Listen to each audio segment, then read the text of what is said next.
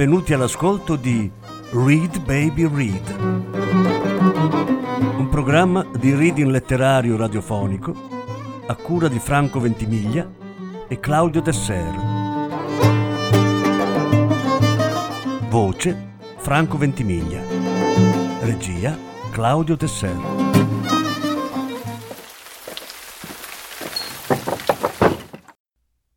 Fernando Pessoa il banchiere anarchico. Quinta parte.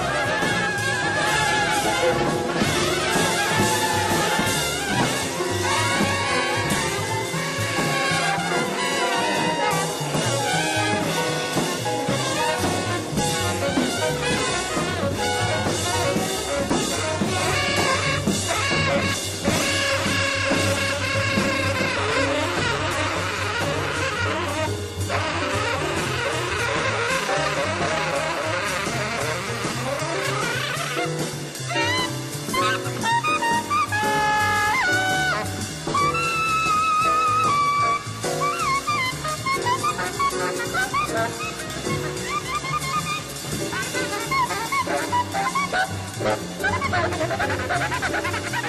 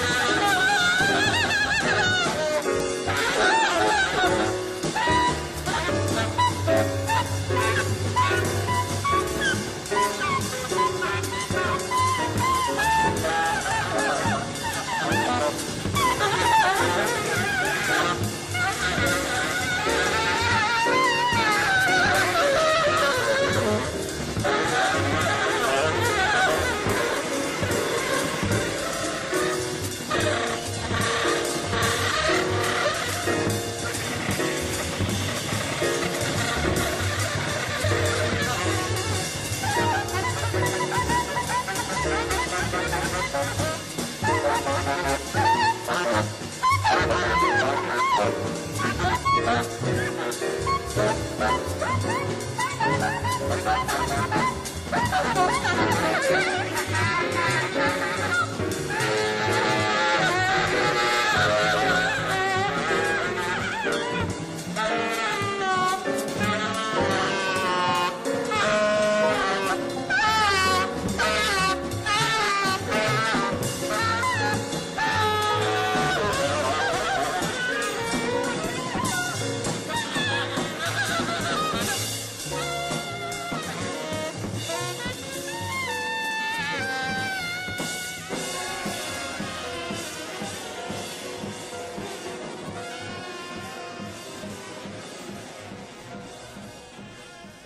Chiaro che questa tattica si applica a quello che ho chiamato il periodo di preparazione alla rivoluzione sociale.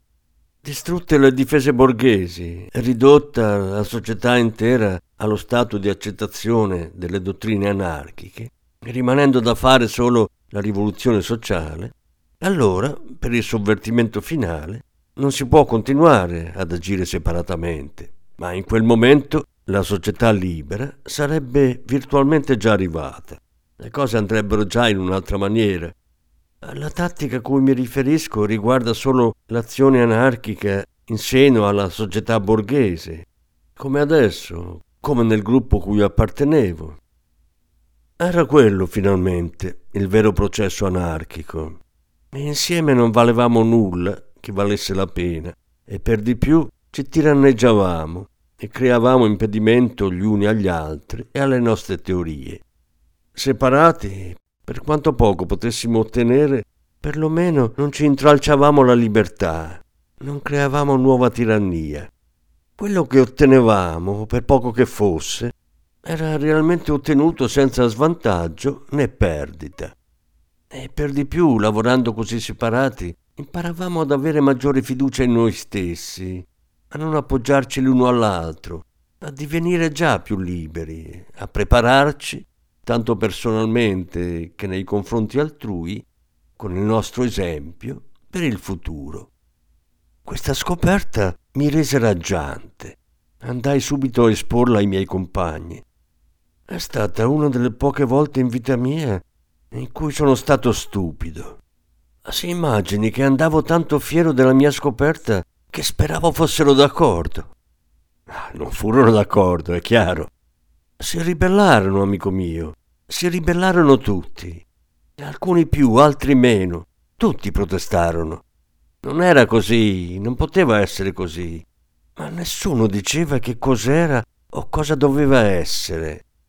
Ragionai e ragionai, e in risposta ai miei ragionamenti non ottenni altro che parole, spazzatura.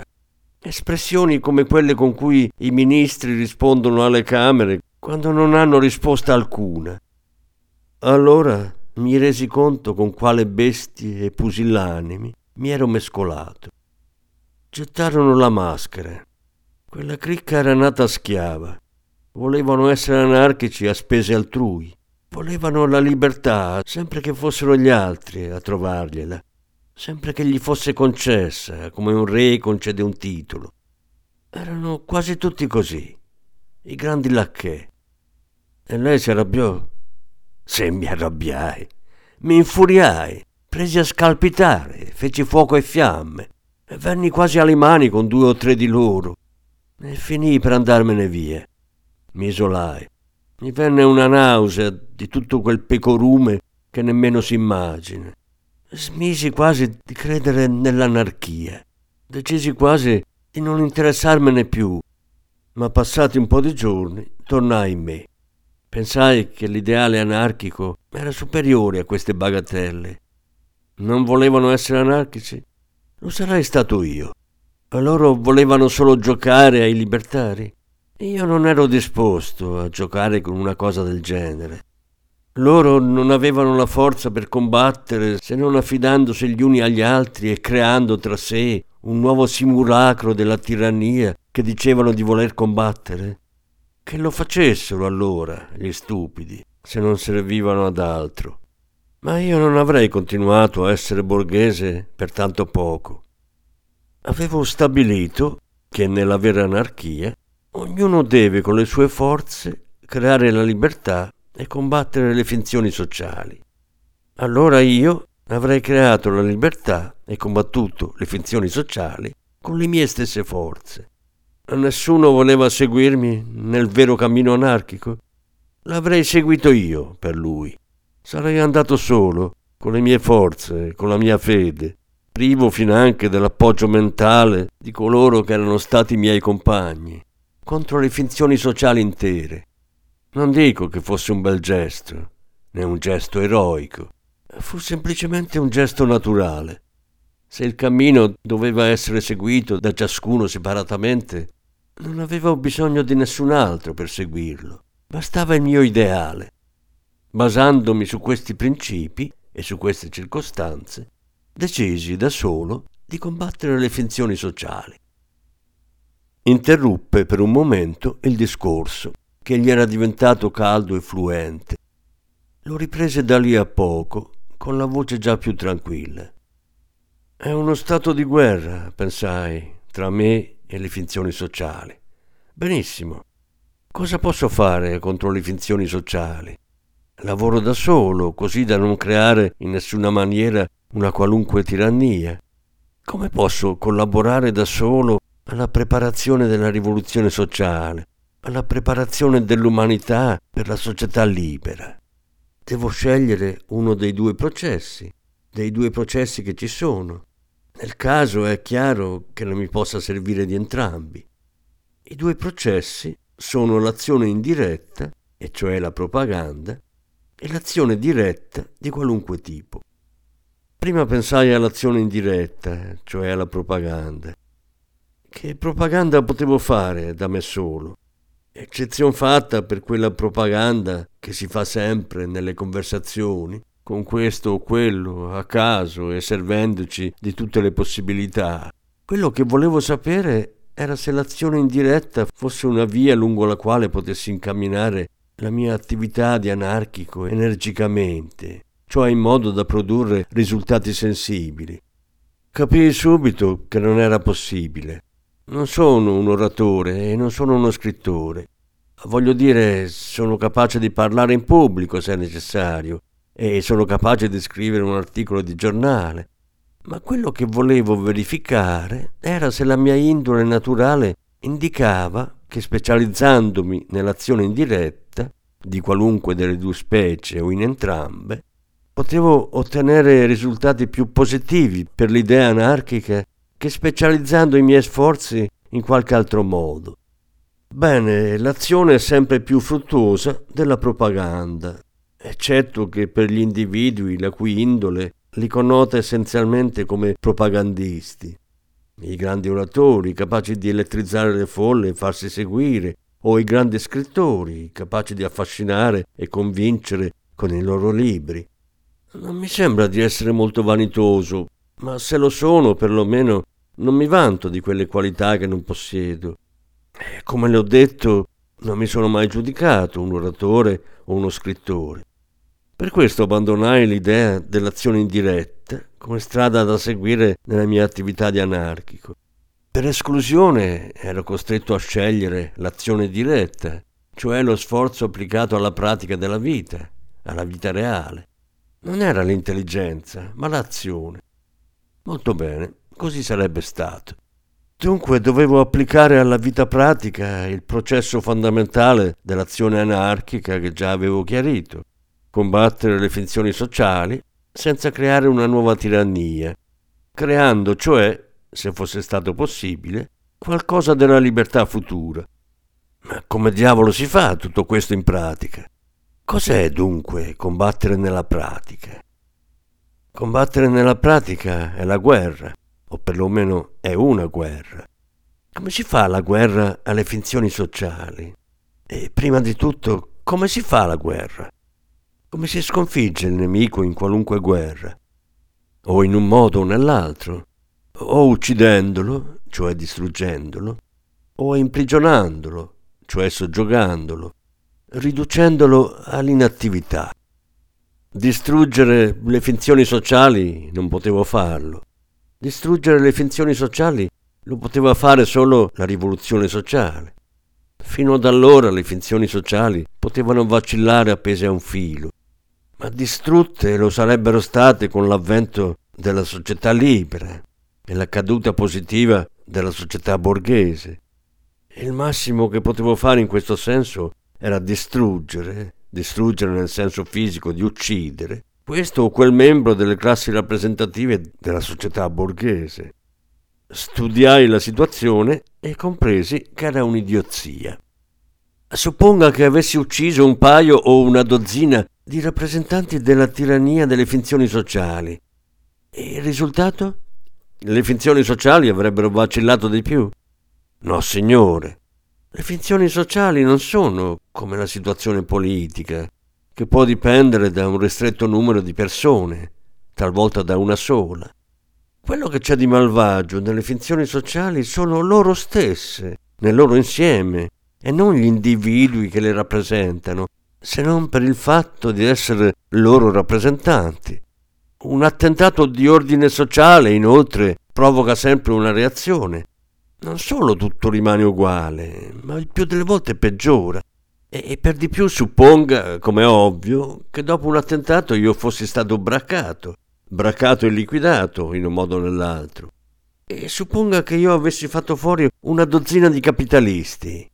Alla fine dei conti, che risultati avrebbe dato tutto questo? Con la mia liquidazione, anche se non fosse coincisa con la morte, ma semplicemente con la prigione o l'esilio, la causa anarchica avrebbe perduto un combattente. E i dodici capitalisti che io avevo steso non erano dodici elementi che la società borghese aveva perduto, perché gli elementi componenti eh, la società borghese non sono elementi da combattimento, ma puramente passivi, poiché il combattimento non è contro i membri della società borghese, ma contro l'insieme delle finzioni sociali su cui quella società si poggia. Bene, le finzioni sociali non sono persone cui si possa sparare, capisce? Non era come il soldato di un esercito che uccide 12 soldati dell'esercito avverso. Era come un soldato che uccide 12 civili della nazione dell'altro esercito. È, uccidere stupidamente, perché non si elimina nessun combattente. Pertanto non potevo pensare di distruggere le finzioni sociali, né completamente né parzialmente. Dovevo soggiogarle, vincerle soggiogandole riducendole all'inattività. D'improvviso puntò verso di me l'indice destro. È stato quello che ho fatto. Ritirò subito la mano e continuò. Cercai di scoprire qual era la prima e più importante delle finzioni sociali. Sarebbe stata, più di qualunque altra, quella che dovevo tentare di soggiogare, tentare di ridurre all'inattività, la più importante, della nostra epoca perlomeno, è il denaro. Come soggiogare il denaro, o per meglio dire la forza o la tirannia del denaro, liberandomi dalla sua influenza, dalla sua forza, divenendo dunque superiore alla sua influenza, riducendolo all'inattività per quanto mi riguardava, per quanto riguardava me, capisce? Perché ero io che combattevo se l'avessi ridotto all'inattività rispetto a tutti, non sarebbe stato soggiogarlo, ma distruggerlo, perché sarebbe stato farla finita completamente con la finzione denaro. Ora le ho già provato che qualunque finzione sociale può essere distrutta eh, solo dalla rivoluzione sociale, trascinata con le altre nella caduta della società borghese. Come potevo diventare superiore alla forza del denaro? Il modo più semplice era di allontanarmi dalla sua sfera di influenza, e cioè dalla civiltà. Andare in campagna e mangiare radici e bere acqua delle sorgenti. Andare nudo e vivere come un animale.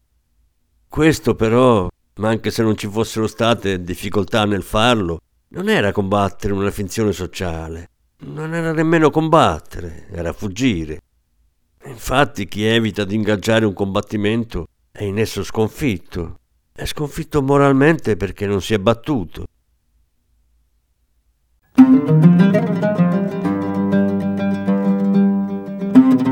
Avete ascoltato Read Baby Read, un programma di reading letterario radiofonico a cura di Franco Ventimiglia e Claudio Tesser. Grazie per l'ascolto, alla prossima settimana. La successiva parte sarà trasmessa la prossima settimana.